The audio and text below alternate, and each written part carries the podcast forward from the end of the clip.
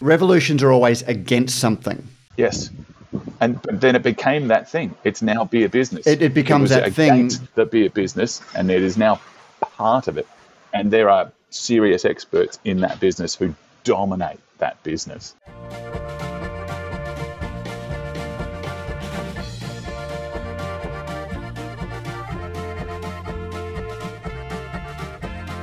And welcome to episode 434 of Brews News Week. My name is Matt Kirkegaard, editor of Brews News, and I'm joined, as always, by my good friend Ian Watson. And playing the role of Sabrina Kunz this week is Ryan Davidson of Little Bang Brewing. Welcome to you both. Pleasure to be here, Matt. Hi. Thank you, buddy. Right, great. To, it's great. To, thank you for, for coming. And uh, I did say that you were with Little Bang Brewing. You're a founder of Little Bang, Bang Brewing, but uh, maybe the, uh, the, the, breaking news of the week is that uh, you're moving on. Uh, yes, in about a month, I'll be out of Little Bang. Um, yeah, uh, it's part and parcel of the beautiful gift that is 2023. Um, yeah, these guys, the new owners, um, have been really great to work with over the last year. I've learned an awful lot. But, um, unfortunately, that given the strategy that the guys have in place, where we're really um, they're really trying to get some extra volume out there, shifting a lot more core. That's really where all the opportunities are.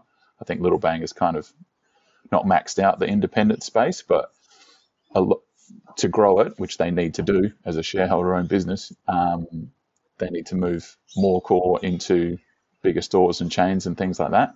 And in 2023, having a permanent creative director on the books is a bit of an expensive luxury. So I absolutely understand it, having been so close to running the business for so long. And um, yeah, we're going to stay friends, and I'm sure we're going to continue to do things together in a more ad hoc sort of fashion.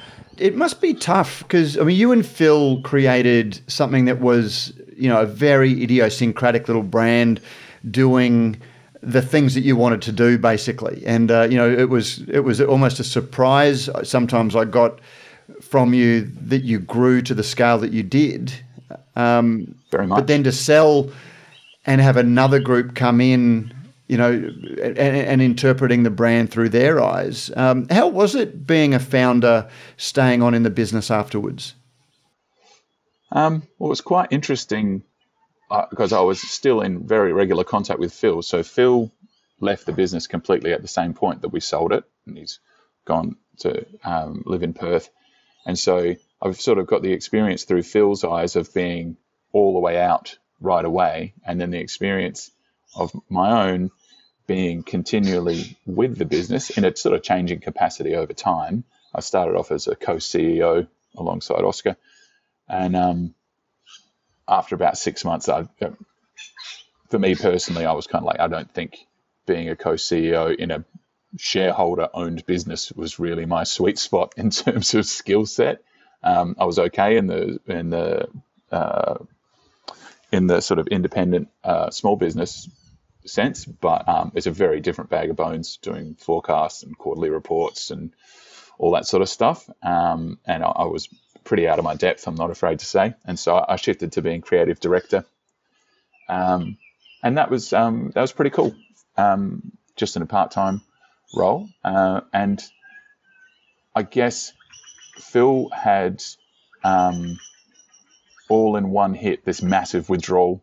It was a lot to go through. Like, you know, this is like a decade of our lives um, that we were so dedicated to. Our, our, every time we look at our daughters, we can sort of see how old the business is because they're about the same age, you know, and um, all the, the sort of trials and tribulations and stuff that goes along with it. I think it's it just takes real time to process that most of your mental energy is no longer going to be on this one thing, which it has been for so long.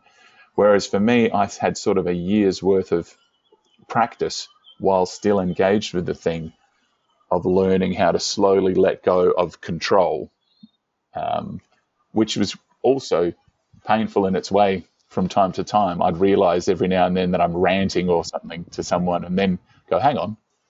No, no, you, just, you, you can make your own decision. That's probably actually a pretty good decision. It's just not mine, you know? Um, so it's it's been fascinating. So I, I feel a bit lucky that I've had a year's worth of time sort of becoming, feeling more than ever an employee of the business. uh, and and sort of having it a bit more arm's length. I even think by the time we'd sold Little Bang actually as well, we we felt far more that we were working for Little Bang than really just creating it ourselves. When it was tiny and it was our expression of ourselves, that was a thing. But once we got so big on retail and our local community became such a big part of the business, we felt more and more that we were working for them. You know what I mean? Um, it wasn't just us uh, throwing our ideas out there and our sarcastic commentary from the sidelines or our own, you know, uh, surrealist take on on things.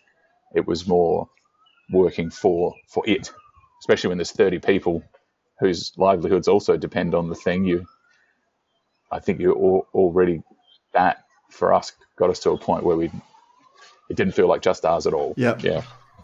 Yeah. and uh, again, it, it's I've said a number of times on the podcast that you know I never saw myself as an entrepreneur, never saw myself as a self-employed business person. I just fell into it, and mm. if Brews News was ever to sell, and whether it's saleable, I don't know, but if it ever was to sell, I don't think I, I don't know how I could have a role in it because it is so idiosyncratic to me. Um, yeah. Even though it even though it does have ownership amongst the you know the, the industry has shaped it a lot based on what they've wanted it to be.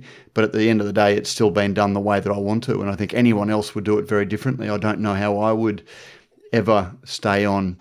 Um, it's a funny thing to be in that meeting, yeah, and be there like and, and be like, well, here's what we should do, and then have someone nod and go, hmm, okay, I hear what you're saying, but um, well, let's try it this way. and you just got to do it.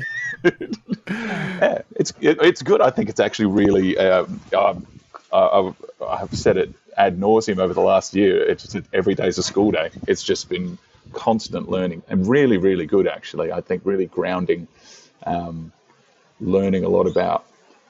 Um, oh God, uh, uh, really working as a team, um, and without that fallback of being the owner, um, of just knowing that you're going to get your way uh, regardless. But you know, someone could change your mind, but that would be still your way. I was speaking to a good friend of mine who um, was a creative director of a, of a very successful game studio for quite a long time, and he um, he moved on from there. he, he had um, very profound thing to say to me. He was taking some time off, and he's just been spending time with his family, and it was great. He's exercising, you know, cooking long, great big dinners for his family and stuff like that. Just taking some time off, and he just said the hardest thing is, um, I'm used to being a big deal, and my family don't get that. I ask all these questions, and they question my authority. It's kind of like, no, no. When I say stuff, you just you just go and do it. You know, so I think it's very it's good to keep your feet on the ground and and really um, have to back your ideas. You know, rather than just do what you feel like. So, Ian, have you ever been in that position? Have you have you ever had something that you've created and you've had to cede control of? As a uh, employee brewer, yes, all the time.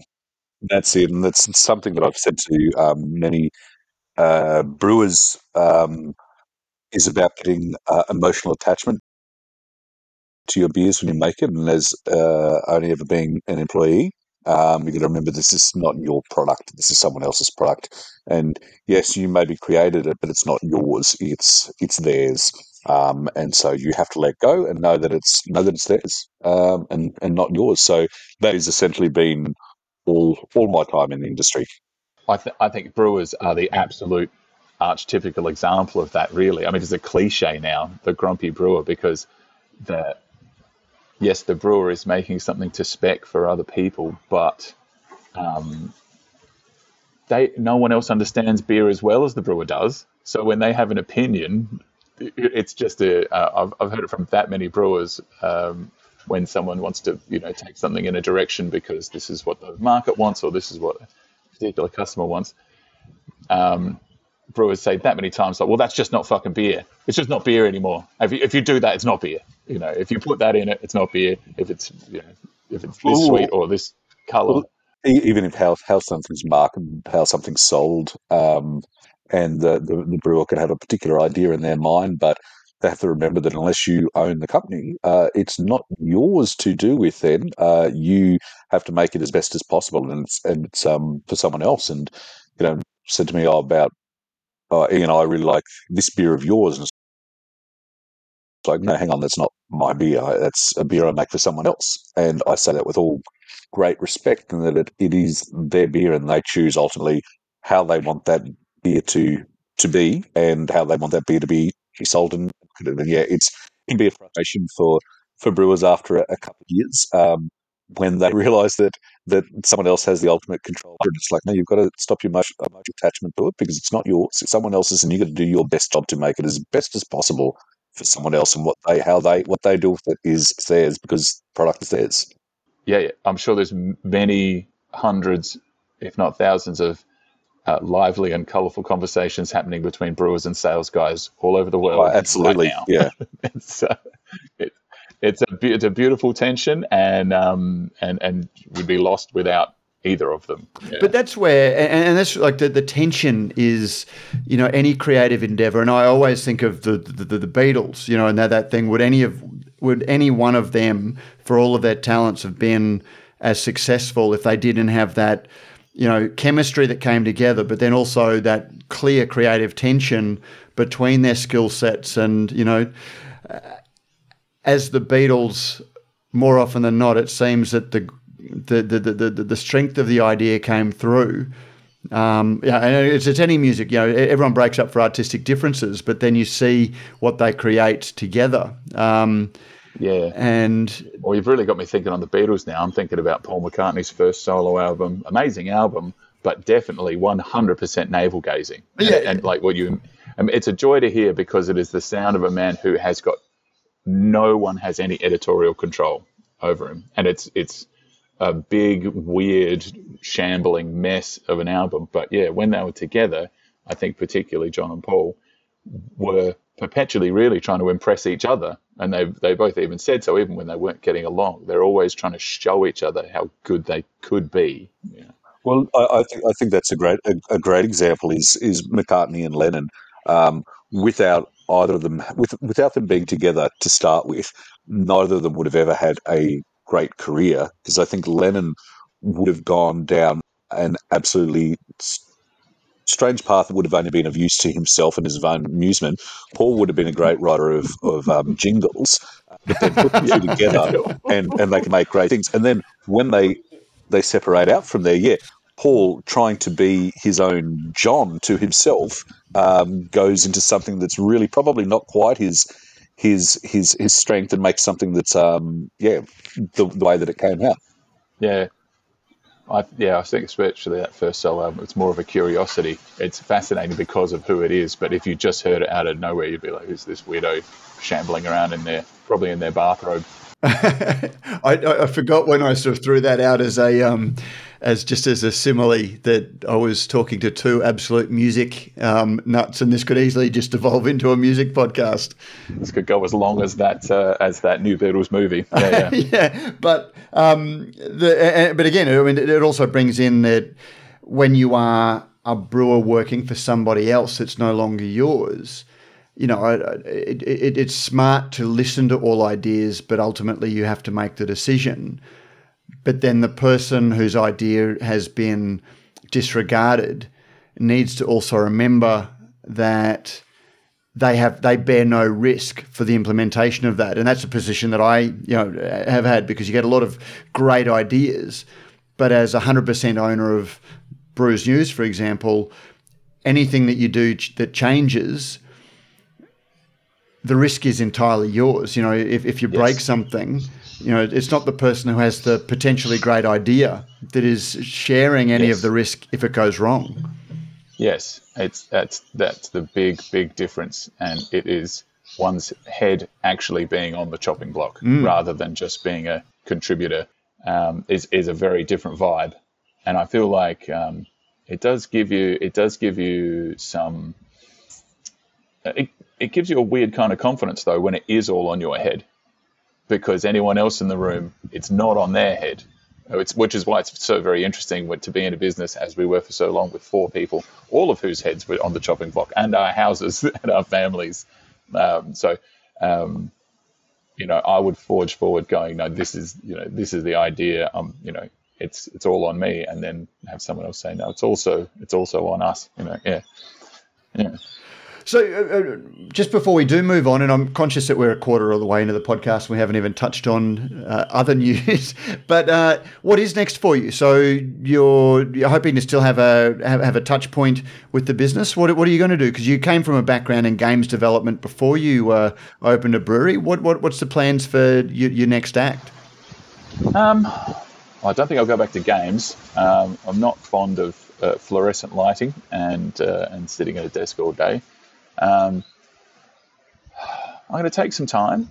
Uh, you know, I have the luxury of being able to do that. You know, and you know, in a redundancy situation, you do you get some time, which is nice. It's, it's really nice. Uh, I think I might even try and dial back the clock a little further than games development. And um, I mean, I was an artist before that primarily. Uh, I was writing and um, playing music, and I've really over the last decade really developed um, a really strong appreciation for visual art that I never had before because working with artists in that sort of brand space, um, I've really, re- I found I really enjoyed it. I, I'd always sort of appreciated visual art like a proper Philistine had, um, you know, where I'd walk through the gallery and go, well, that would be hard to paint. oh, that one looks like that one looks just like a photo. Yeah, that would be hard to paint. Um, and the odd thing would hit me, like you know, we've got we had one in Adelaide, which is just like a, a life-size fluorescent yellow rhinoceros stuck on the wall, and you'd walk in the room and go, "Wow, shit!" Um, I like that. I like that artistic feeling, but it was really through working on in that labeling space. Um, there's a real tension there when art imposes itself on a product and you can and it's just a, such a pleasure to see someone pick up a product up and really be quite confused as to what they're looking at for a while. Like you know i, I think back like uh, our apa beard fiction i wrote a short sort of gender swapped satirical romance novel across four labels for, for a four pack. And to see people actually like, at a festival or something like that to see someone actually discover it on the can just ha- having their own moment with it and and yeah, the, just the looks of sheer confusion. It that's such a pleasure. So I think I would like to continue in that sort of space. I'm teaching myself some some tools, you know, getting down with the, uh, the the crazy AI art revolution and that stuff. Learning some of that. I am a bit of a computer nerd too, so that really fascinates me. So yeah, I'm not sure. I'll um I'll do do a bit of playing around. I don't know. Maybe I'll pop up in a year with a bloody um exhibition or something. I don't know. Oh, well, we'll, uh, we'll, we'll stay in touch because I do. Uh, I certainly enjoy our uh, beer conversations about all things uh, industry. So uh, let's see if we can capture some of that uh, now. And moving on to the news of the week, quite weak as I said, which is why we're sort of not filling because it's great quality chat about the brewing industry, hopefully inspiring. Um, but the first story uh, came out last Friday. Good Drinks results highlight the industry, uh, the, the tough market. Good Drinks Australia's annual results highlights the enormous challenge brewers face in a tough beer market, finding it hard to translate growth into profit. The ASX listed business owner of brands that include Gage Roads, Matsos, and Atomic posted revenue growth of 50% for the recently completed financial year, yet saw profit fall from 2.2 million uh, in financial year 22 to a loss of $157,000 in the financial year just ended. Uh, amongst its reported highlights were group revenue growth of to 106.2 million, which is pretty impressive. Like 106 million dollars in sales isn't bad. Uh, that's a and total volume growth of 34 percent. Massive. Mm. It's going up 50 percent in a year. That's insane. But then that was offset by uh, let's see. Um, a 91% increase in the cost of goods sold and variable costs to 68.7 million and a 38% increase in sales and marketing costs. So that's where, and uh, I, I, should also say that the um, huge Gage Roads Freo venue um, that really rivals Little Creatures, and in fact, I've had people say that it's put a lot of pressure on the little on the famous Little Creatures Freo um, be, to to modernise and update because the uh, Gage Roads Um, and you know their their hospitality um, revenue was 4.6 million, or 6.1 if you added the 1.5 million dollar one off from the sale of the pokies from their upcoming Matso's venue. So. Um, yeah, look to, to me, like I thought that that was a huge thing because again, obviously they're growing, um, but as uh, Aaron Hirry um, said, they can't put their prices up despite all of the costs that they've incurred. Um, and, you know, to me, that's just problematic uh, for the entire brewing industry. If your costs are going up, some people are putting their prices up, but when you can't put it up, um, and he called it a price cliff, that if they hit certain price points, people just go. Um, yeah, yeah. Well, the craft beer segment shrank seven percent in the last year, and uh, per customer spend uh, went way down. Apparently, on average, it's 19 bucks now uh, on a visit to the bottle shop. So, yeah, if you've got a four if you've got a four pack that's over 22 bucks, you're going to see it absolutely. You're going to see sales just totally disappear. That's absolutely what Little Bang's been looking at for the last year as well. It's just how do we get some core products out there because that is the majority of the space left for, for Little Bang to grow in is outside of the of the lovely independents. It's it's to try and get some stuff moving through the groups and through the big box stores. It's just incredibly sharp uh, price point to hit. So clearly, what Gage Roads have done, or what Good Drinks have done there, is purchased themselves some volume this year. Just exchanged profit for volume, really, haven't they? Just content to break even, I suppose, or or less. Yeah, that's that's a big change around uh, with a fifty-two percent growth. Um, you know, even with um, what was it, ninety-one percent on cost of goods, um, thirty-eight percent increase in your sales marketing uh, is fine you've had a fifty-two percent um, uh, revenue growth. Um, that's probably falling in line a little, little bit um, high, maybe, but you know you're probably going to re- recover that. Um, but to me, I think there's something else has moved in there that still doesn't um, naturally line up for that to be um, that much of a change around um, in profit with that much of an increase in in revenue. So maybe there's some other things went across the books um, there as well, but maybe maybe it was just just that. You know these um, good old pinnacle drinks, etc., etc uh, what do you call what, what what's the name for these things? Endeavour Drink. Oh, Pinnacle Drinks is the uh, proprietary arm of Endeavour Drinks Group. Yeah. Yes, but like, uh, what do you call these brands? These supermarket-owned brands. Um, brand. Proprietary home, home brand. brand. Yeah. Well, home brand. Uh, Except they don't want to call get... it home brand because people will buy black and gold flour, but they won't buy black and gold beer. Yeah, but um, that stuff's got to get brewed somewhere, and it's got to get brewed real cheap. It sounds like a good way to get a ton of volume without making much money. Yeah, that's that's true. That's that's a, a, possibility as well, where you're going to see an increase in revenue, but um, things are going to be um, tightened in down your your your your end margin. But this is, you know, when they say they can't put their prices up, well, you're going to get broke if you don't put your prices up. You're going to go broke if you do put your prices up. Uh, a philosophy that I've always had, um, and I still still take. Someone said to me, I was actually in the building industry like 30 years ago was that you'd rather sit home and go broke than go to work and go broke. So if we don't all start putting our prices up, we're going to be going to work and going broke. Go home and go broke in, in, instead. If it's costing us um, this, if, if it's increased, we have to do it. Everyone understands that everything is going up and no one begrudges from it. People will buy less, but you can't you, you can't keep selling the same price with the increases that we've all had over the over the last year. But but it's easy to say that, and it, it's my first response is, you know, craft beer was meant to be able to command a higher price. But I and I'm just looking at photos from my local bottle shop. On one hand, you've got a four pack of Black Hops Pale Ale at 19.99 um, with a ticket of everyday value. Um, then you've got Burleigh 28 Pale Ale, which is a you know very famous at 22.99, so three dollars a four pack more. But then you've got what is currently the most awarded uh, pale ale, um, I would argue, in the country, which is the Passenger Pale Ale from Moffat Beach, which they just win award, and the quality is just spectacular. Great but people. Twenty nine ninety nine, so ten dollars a four pack more, or eight dollars a four pack more, and how do you compete? And then when you've got uh, in in the same set of fridges, um, Young Henry's six pack of cans at nineteen ninety nine.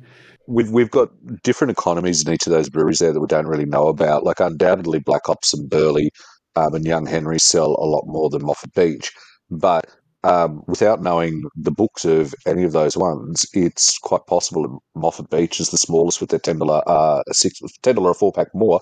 They might be the most profitable, not just in terms of percentages, but they actually might be getting more dollars across too. Um, it's almost certainly. Well, and again, I'm not criticizing them. I'm not criticizing the price, but I would be willing to bet they're they are four beers in exactly the same market segment. You know, pale ales um, you know, American-inspired pale ales.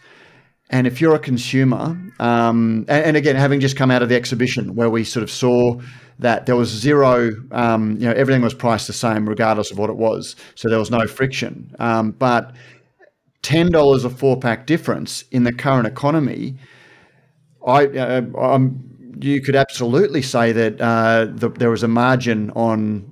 Uh, you would imagine um, Moffat Beach having that, but you're competing against people that are dropping their price.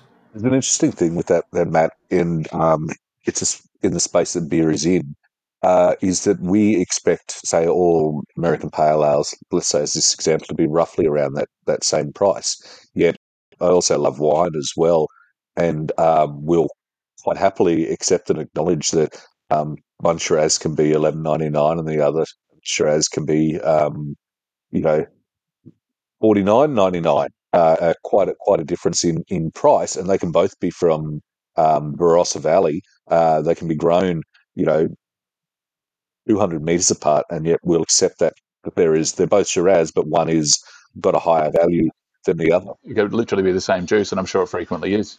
Um, how do we tap into that? Is that because is that because quality is a is um, a more established and accepted component of wine than it is for beer? Possibly is because we've probably sold that story a lot better. The other thing to look at is in uh, tighter economic times, um, generally the products that will do better are those that are on the, the tight budget end, which is really hard to make a dollar at our scale, or really high end premium products actually uh, don't suffer quite as much of a drop uh, in in their sales as do. It's all the stuff in the middle that really suffers the that suffers the most. Um, those that are able to afford the luxury will still afford the luxury, or people will still think when they want to treat themselves, they'll still treat themselves at that same level. But it's when they're looking yes. at their everyday line items. You know, people will go and instead of buying the brand name flour, will buy the, the home brand flour because they think it's it's flour who gives crap. Yeah, um, yeah. So, well, that was, I mean, that, that has always been my argument with um, home brand is that, you know, like I remember when you're a kid, you'd be walking out when there was much more choice and you'd go the SPC baked beans and your mother would go for the black and gold and she'd wink at you and say they come out of the same factory because that's the narrative that the home brand always spin. So you, so it's just you're not paying for the marketing. But I mean, with um, you, you're right about wine, Ian, but the thing about wine is it's a fundamentally different product. You make wine once a year and spend the rest of the year trying to sell it. And you see it if a wine wins a prestigious gold medal, it jumps, that same wine jumps from $22 to $29 a bottle on the back of that. Whereas beer is made theoretically every day of the year. So a gold medal beer isn't in the same level of short supply. So the pricing strategies around beer versus wine um, and the premium you can get for a higher quality or a higher marketing. So it's the finite, don't work. the finite nature of wine that gives it its value, like Bitcoin. It's, and it's made once, yeah. it's like Bitcoin. That, there's there's a good point there, and, and there's two aspects to that. Is a that we're probably not as an industry doing enough to celebrate our winners of competitions, and the other is be a problematic side of competitions um, is that you're only getting you're only judging that one batch of beer. Um, so the next batch of beer from that brewery might be even better or it might be worse. Um, but then when you get a brewery like I don't think that's something that consumers conceive of. Though no, I think no, they, they, you're right. They they they don't. But when you've got a, a brewery like Moffat Beach that's um, a serial winner, you know there yeah. there is something as an industry we should we should lean into there because ultimately it's something that could benefit us all and not just them. Um, but um, yeah, look, there once again, this is something that as, as Beer Australia, we have to look and see. So we have to be able to justify why our product is so good and why it could be um, uh, uh, such great value at, at, at, different prices and why there might be levels of. Mm. Yeah. It's a little bit like, um, I mean, sort of playing in that space. I think it's some of the thinking that fed into some of the things that we did. We'd always try to come up with creative solutions to, to boring problems and things like when we um, used some algorithmic technology to make every label on a particular hazy IPA that we, we redu- that we produced a different name and a different design. It was sort of an attempt to turn every single can into a collector's item in itself, and also to break Untappd. Um, mm. uh, you know, I, I really I do believe that in the average consumer is so used to a good product now and a good quality product in a way that early craft so many people got away with murder. So did we on a couple of batches of stuff. We'd go, oh, this one's, oh, it's a saison. It's not a pale ale because it's fucking infected.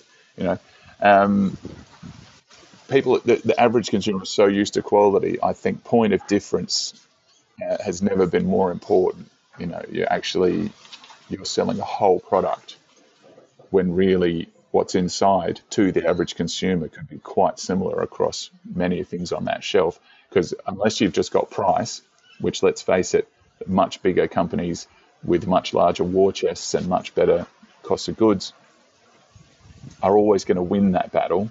And there's no loyalty in that in that field anyway. If they buy if they pick you up on price today, they'll drop you on price tomorrow. Um, it's the luxury of having that long game where you can build uh, a, a brand with a sort of integrity that people keep coming back for um, that takes a lot of time. And I think, especially in economic conditions like this, people don't have a lot of time when they need to, you know, make ends meet now. And they're fighting against guys with a war chest that can just afford to wait them out. Well, but that's where it's really interesting. And, and you know, Gage Roads, for example, it, it, it's why I'm fascinated by the ASX listed companies or the equity crowd-funded ones who also have to publish figures. Um, you know, but looking in, in, in, in this same fridge, so, you know, I'd said that a six pack of um, Young Henry's was $19. Um, a six pack of Little Creatures Pale Ale is $21. Now, without being able to see Young Henry's accounts, they don't own the brewery that makes their beer at scale. It's toll brewed, and we don't know what price they're getting it at. But anyone who is contract brewing says that it's an expensive way to do it. There is no world in which Young Henrys should be selling at two dollars a six pack cheaper than Little Creatures, or you know, you know, four and five dollars cheaper than uh, other craft breweries, um, and yet everyone that's to me just again don't know the in, inside workings, don't know the economics, but yeah, short of anything, well, they're clearly the, just the, cutting their margin to an extent that Little Creatures isn't. You know, um, that's that's the and but everyone has to compete against that, yeah. and that's I mean they could know, be making it up in other products. Have certainly that's been a strategy before where you do limiteds and you actually leave some fat in it because they're not so price sensitive, and you actually use those dollars to try and bring down the price of your core stuff. Um, uh, maybe, yeah, maybe. But uh, all three, Newtowner, Natural Lager, and Stayer are all nineteen ninety nine. Yeah, I'm trying. I'm trying so, to imagine a, a, young Henry's product that's moving at enough volume with enough margin to help pay for that, and it just doesn't seem to be that way. They might also like one thing that always uh, perplexed me is like looking at average when as such as you can get data like average marketing budgets. Um, marketing budgets can be absolutely huge, and you can spend an awful lot on billboards and point of sale and slapping your, your picture all over a lot of things, or even you know, uh, uh, video production and that sort of stuff. Uh, there's the conversation I had with uh, Mark Huber from Mismatch quite frequently, and he was always of a mind that why blow hundreds of thousands of dollars on putting your picture out there when you can just roll those same dollars into helping get your average price down and, and put something out there that can genuinely compete.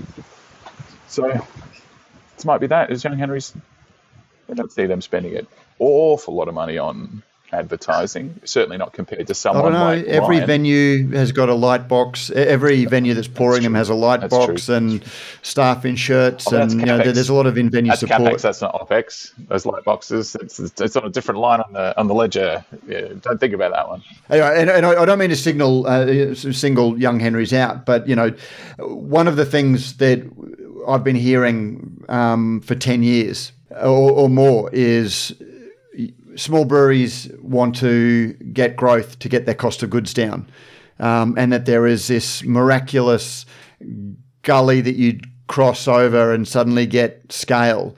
And you know, Black Hops again is a, is an example of one that you know we read the founders talking about. You know, we've we've crossed that valley of death um, and got to the other side.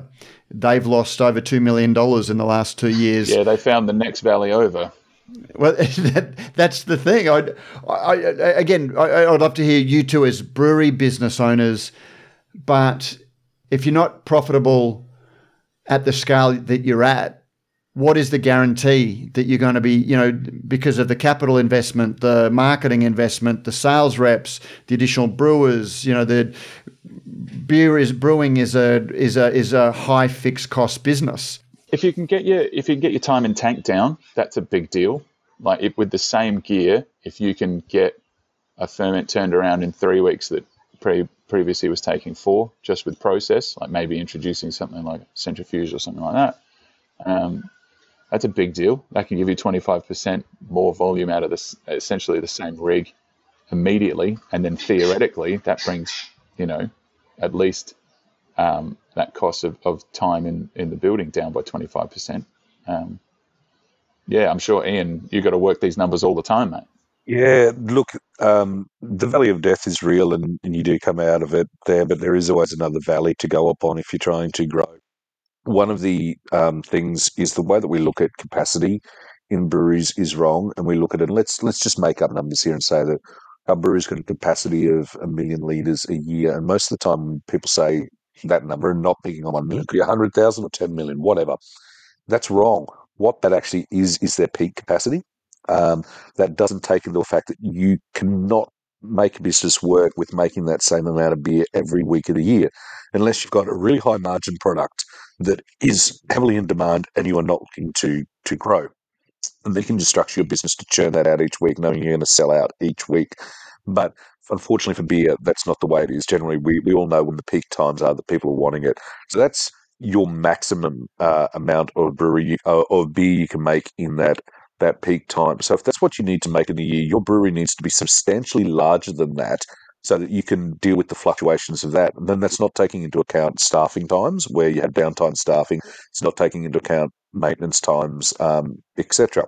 So often when you're putting it together, when people are putting it together, the number that they think is going to be the number of beer that they produce to make themselves comfortably profitable is actually not right. They're actually not capable of doing that. And so they've got to expand again, which means more capital um, outlay. And then they've got to grow into that, which then comes with its own costs. So I do think that not looking correctly at what your um, working ability of your brewery is as opposed to your peak capacity gives you a false sense of security and so you think that you're going to get to this number and you're going to be right, and then you get there and you find out actually no, I'm I'm not, um, because you can't sustain you can't sustain that week in, week out. Um, so I think that is a, a, a factor. And then obviously everyone always wanting to grow rather than to necessarily just structure themselves up to have a nice, um, fat, profitable little business, which can be a much better thing. There's many breweries out there that are making many, many multiples of the volume of product of other breweries, and yet are making a lot less actual physical dollars into into the bank. Growth can be a um, a bit of a catch there as well. Oh man, you said a mouthful there. I've been feeling rather uh, philosophical in the last week, as you can imagine, and looking back over time. I had a lovely chat with um, uh, Sean and Leah uh, from Zero Fox in you, in you guys' town um, a couple of weeks ago. And Sean um, said something really profound and very succinct, which I'm always jealous of because I'm You and me succinct. Uh, yeah, uh, more of a scattergun spray and pray approach to f- saying something useful. Um, he said, well, it's not really craft beer anymore. It's just beer now. And that spoke volumes to me. And um, that really made me think that this whole project um, that we've, we've been in um, for the last couple of decades, I suppose it's really been rolling, um, that there was a battle to be fought. And we, we really did win on, on one front. We changed what beer looks like in Australia permanently. But I feel like um, there was a bit of a narrative, especially when that wave was really rolling. Um, there was a, not a narrative, but I think an assumption made from a lot of us that not only would we fundamentally change the way beer is perceived in Australia with this amazing hype train getting all this uh, uh, uh, you know appreciation for, for new styles and and and and and, and giving beer the sort of status that it, it wasn't used to having. Um, there was this thing that came along with it where I think there was an assumption that we'd all just all the businesses would grow and we'd actually take over the whole business. Mm. You know, thousands, uh, you know, hundreds of little breweries would just take over more and more and more. And I think there might actually be a threshold there, and that there could have been some naivety rolled up into that hype train. But that's true of every revolution, isn't it? You know, revolutions are always against something. Yes and then it became that thing. It's now beer business. It, it becomes it that thing. The beer business, and it is now part of it. And there are serious experts in that business who dominate that business. But that's because I think revolutions forget that systems evolve because of need. You know, um, you know that was I think businesses grew large to the point that they just wanted to make one thing because you know, once upon a time there were a lot of uh, breweries, um, but they started to amalgamate. The ones that amalgamate tend to be, you know, get bigger. They they have advantages, um, and then you start to see, you know, and Australia is a land of duopolies because we only we have a huge country and a small population base, and you can't have five or six identical businesses all get scale that's why difference is so important. I, I do think, uh, I, th- I, think we spoke about it the other day, Matt, that the, that also one thing that's been a real seismic shift in our business is, is that that excise rebate change to 350k and 100% has really created this hard line across um, the, the market of, of breweries who are 100% below that and breweries who who have to encounter actual excise at some point.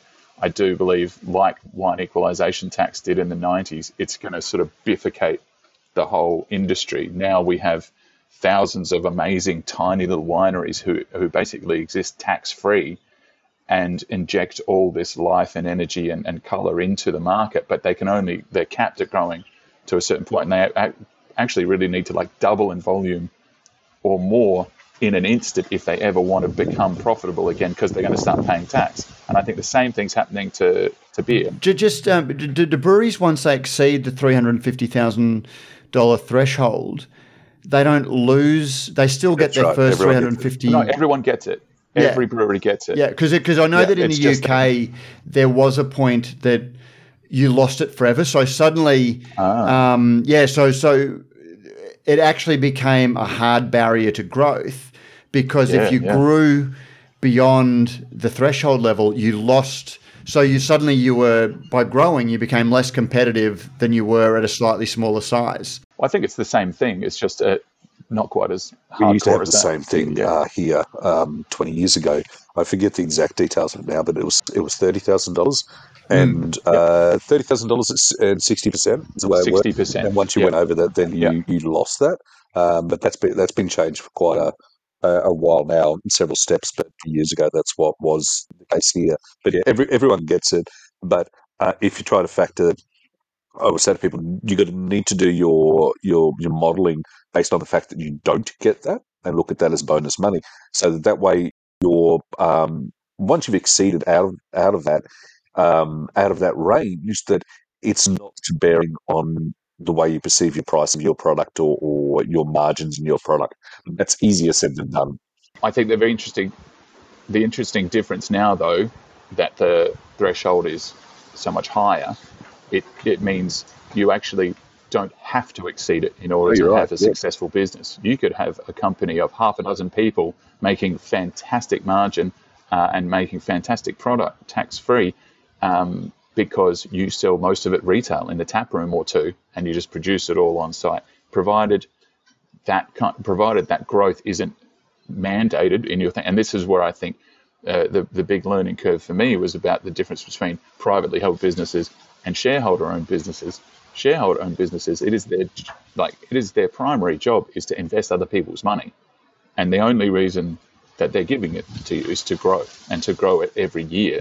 So, um, pr- little private family companies can quite happily go right. We're happy at this volume, and we're just going to tweak our cogs from here and settle in on our good little thing.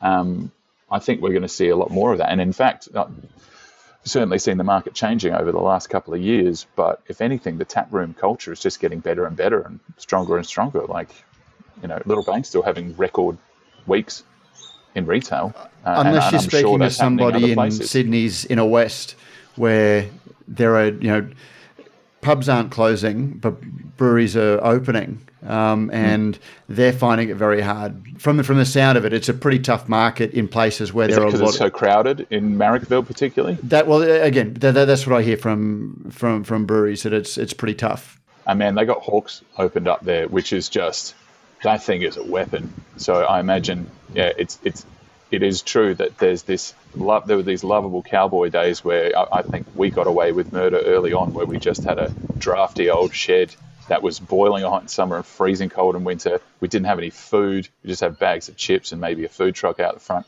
and people would still flock there because it was interesting and cool. But players like Hawke's there now, who have just got this full soup to nuts experience the whole way through, and it's inc- it's incredible. I had a smile on my dial the whole time, Yep. and the place was packed on a Wednesday afternoon. I was the same as you. Yeah. amazing.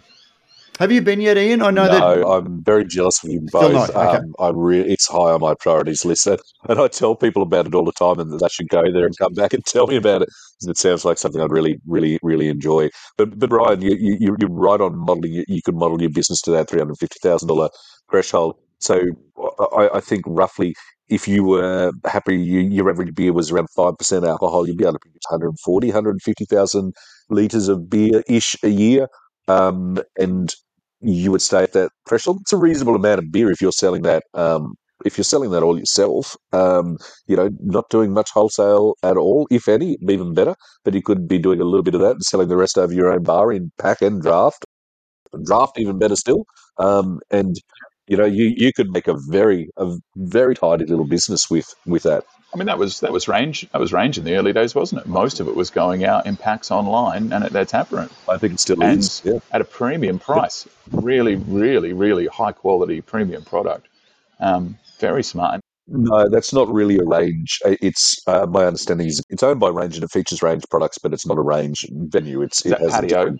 That's right. Yeah. Yeah, I visited there. Beautiful, lovely little place. Yeah, just really, really nice. Yeah, but that's that's I think these example. kind of these craft beer experiences is a, is a, it really is a place where uh, I think the, the, the craft beer industry do have to continue to rather than go straight at the big guys on their own in their own turf. That's where you get hurt. I think is, is still try and lean into the the things that we can do that they can't. And I think you know you look at consumer trends for the, the for the next generation coming in uh, now. It's more important than ever. It's about uh, authenticity and transparency. You know, it, like you can genuinely do things. For instance, with your branding, I know it's, it's my thing, so I'm, I'm always hammering on it. You can do things with your branding that other that, that gigantic mega companies just can't afford to do because they need to ship millions of liters. They have to make more conservative decisions. So you can take risks and stuff like that, or you can literally have a place where the brewer the brewer is right there brewing the beer, and you can have a chat with them while you're having a beer. That's a strength that we've got that they can't emulate. Guys, you know something that's really, really cool, particularly if you're going to be a small brewery. Um, you know, there are people who can cater and supply the needs of small uh, breweries, including good friends at Rallings, label stickers, and packaging. They, if you want a small run of cans or a small run of decals for your bar, they can help you out. Uh, they can supply can or bottle labels, shrink sleeves for cans, supplied ready to fill, cartons either printed or plain, tap decals, coasters, and four pack barcodes, and much, much more. They are your one stop shop for all of your brewing, labelling, and packaging needs. Give Paul, Brad, and the team a call on 1300 852 235 to discuss your options or email sales at rallingsprint.com.au. Um, Seamless. Oh no, seamless. There you go. just, just like just beautiful, like man. they're uh, printing. Um, just very mindful of, of, of the time, so I had to get that in. So we, uh, but the only other real story this week was an announcement from DrinkWise that DrinkWise and medical practitioners have joined forces to advise women to abstain from alcohol when planning a pregnancy during pregnancy and breastfeeding ahead of International uh, Fetal Alcohol Syndrome D, FASD, uh, disorder um, awareness day. Sorry, I, FASD, I hate just reading out the acronyms, on 9 September. Um, new DrinkWise research revealed that more than 9 out of 10 Australians agree that it is safer not to drink any alcohol during pregnancy, and that figure increasing to 94% for females aged 18 to 44. Um, Nine again, out of ten of us agree that that's that's important. yep. Why is it priority number one to slap that on our labels? Then you think the the, the serious drinking problem in Australia is those thirsty pregnant women? Well, yeah. They're the one. You reckon? No, look, and, and, and yeah, again, we've talked about it. I got and a real bone to pick with that thing. I got a The serious label- bone to pick. Yeah, I, I, I, yeah. I, I guess I, I have to take the other side that uh, Yeah. the anti-alcohol people would say. Of course, the alcohol industry. Look, anything that potentially reduces harm is good for alcohol. It's good to see the industry doing it.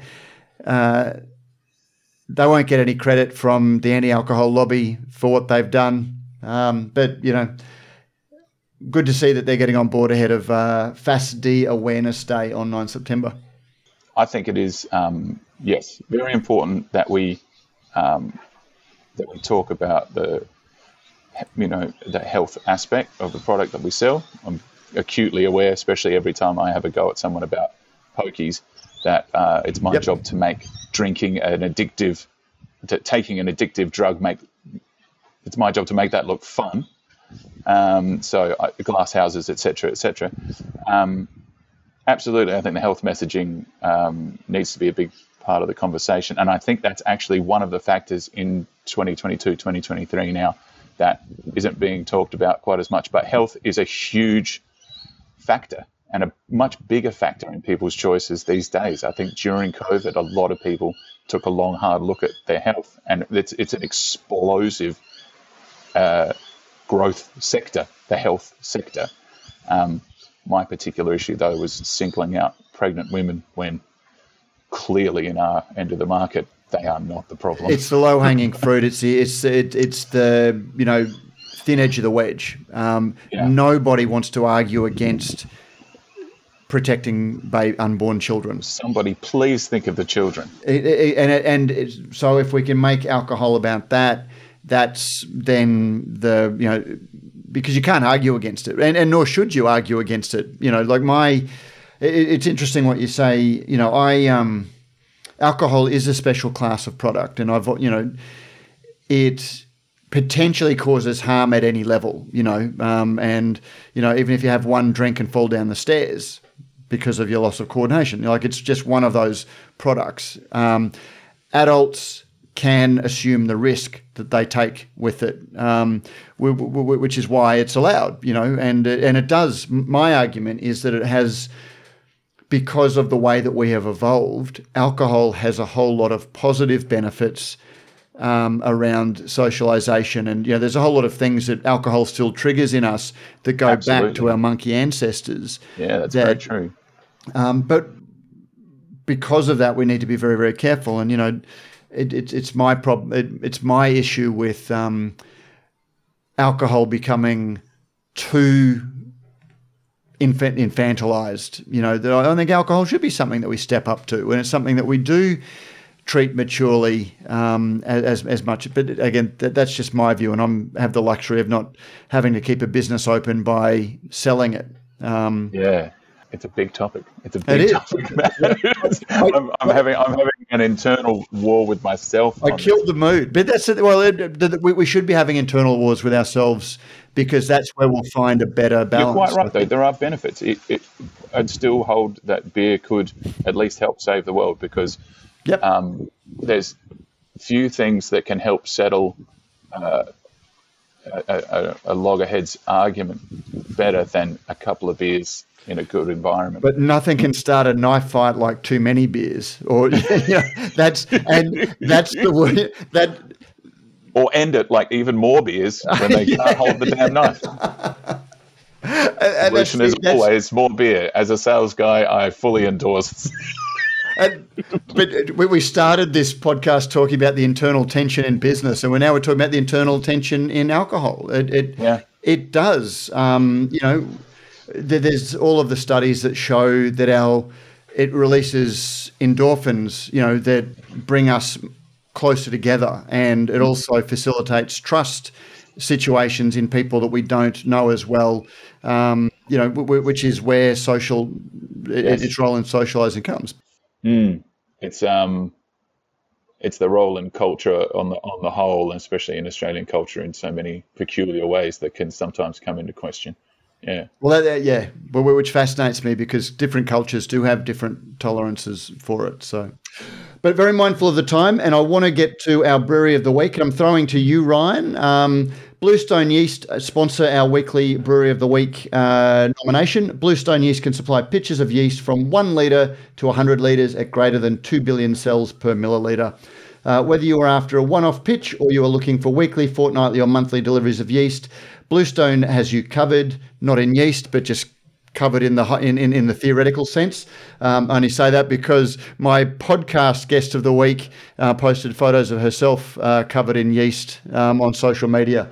Um, I was going to say, so just depressurize before you open the damn hatch. that wasn't Bluestone Yeast's fault, um, but they can still cover you. But not in yeast. You can reach out to them at info at bluestoneyeast.com.au or call Derek on 03 8518 3172 and talk all things yeast. Now, Ryan, you are have a nomination for our Brewery of the Week, and it's actually one that I've said before, but I'm letting you double nominate because I find it validation of my uh, of, of, my taste and uh, appreciation of breweries. Yeah, uh, yes, I'm nominating Bright Star uh, in in uh, Thebarton, or is it Hindmarsh in Adelaide? Anyway, Inner West uh, Adelaide. Um, because I uh, it's such a pleasure uh, these days to see a brewery that is leaning into its its difference. Um, Bright Star makes 100% Germanic styles, as as far as I know, or at least majority Germanic styles. They do a beautiful hef, uh, lovely pils. I think they they do step out into like a wit or something now and then. It's amazing to see people in Australia making wheat beer because wheat beer is just so damn hard to sell. Um, but in that lovely tap room environment, like German beers are such a wonderful world unto themselves, but they've, you know, through the, the, the massive sort of hype train through hazies and things like that. I think especially when the haze craze kicked in uh, in what six years ago, something like that. Um, uh, in Australia, we saw this sort of uh, a slight generification. Genericification is that a word? Um, it, it, split breweries down the middle. Like there was breweries who would get on board the hype train because everyone wants hazies all day, every day, and uh, you're either a brewery who's going to launch after that thing that's popular, or you're going to stick to what makes you different. And Bright Star is one of those breweries that remains different despite it not being the sexiest, trendiest, newest styles in the world. And Steve is an incredible individual, an amazing advocate. Uh, that Steve Brockman, their head brewer, amazing advocate in the industry, and his his beers are exceptional. It uh, just fills me with joy whenever I go there. Well, I certainly feel validated. If Steve doesn't feel validated from from that, uh, I certainly uh, do because that was basically all of the reasons that I thought it was uh, you know a wonderful local venue. And I reckon we could do a whole discussion on why wit beers don't do better when you consider that it was once Feral Brewing's biggest seller. Um, That's right. Or Redback, first first official craft beer in the country, Redback. You know, yeah. I worked for a pub where we sold massive amounts of Hoegaarden every week. Uh, those little twenty liter kegs were a pain because we we just kept burning through them so quick. Um, it's something's changed and people move moved away, unfortunately. But it's all because they're wrong. They should be drinking them. That's right. Although I, I, I think as the as, as the wheel turns, um, we are starting to see, by all accounts, we are starting to see, you know, a, a swing back to and people rediscovering the inherent balance and complexity that some of those beers have. Um, you know, it, it, it'll be interesting to see. Maybe that's it. With Cerveza's come up, you know, maybe this is next. Who knows? The, the world's, the world's topsy turvy, Matt. It's the intern, internal tension that uh, the, the, the industry has. Very nice, yeah. And nice thing about Bright Star as well is it's just around the corner from uh, the Wheaty Brewing Corps as well, which well worth it. Speaking of Cerveza, I couldn't, um, yeah, making out the conversation without singing Jade's praises. BrewCon oh. this year, I think its photo of the year is her holding her indie wearing a jumper that says Cerveza is the new craft and giving the finger to the camera. It's just that is 150% Jade, and she is just a truly awesome awe inspiring figure as she always has been. Only more. And the thing I love about Jade is again, she's never changed her tune. Like I, I think back to you know, again, and no disrespect, but it's just a, what I think is an honest observation of people like Greg Koch, who was once upon a time, you're not worthy of my beers, until suddenly they're starting to make a lime salt uh, lager beer. And apparently we were worthy all the time. Uh, mm-hmm. Uh, Jade is one of those people who will die uh, before she, uh, you know, lowers her standards. That's correct. She will never, ever, and I'm testament to this as a friend of many years, she will never spare your fucking feelings.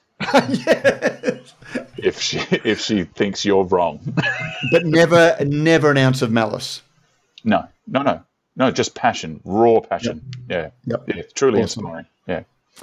Anyway, we're people who were going out to do their 5Ks are probably up to K7 uh, by now. So uh, I, I, don't apologise because it's good for you. Going to lose some of those uh, beers that you've uh, consumed this week. But uh, I do say, Ian, thank you as always for joining. And uh, also, Ryan, thank you very much for joining us as a special guest star. Like you're, you, you get that special Love Boat credit, special guest star this week exciting and new. Thank you very much, Matt. Thank you, Ian. Lovely, mate. Nice to meet you, Ryan. A pleasure. Look forward to yeah, look forward to catching up again, guys. Absolutely. Wherever we wind up in this crazy world.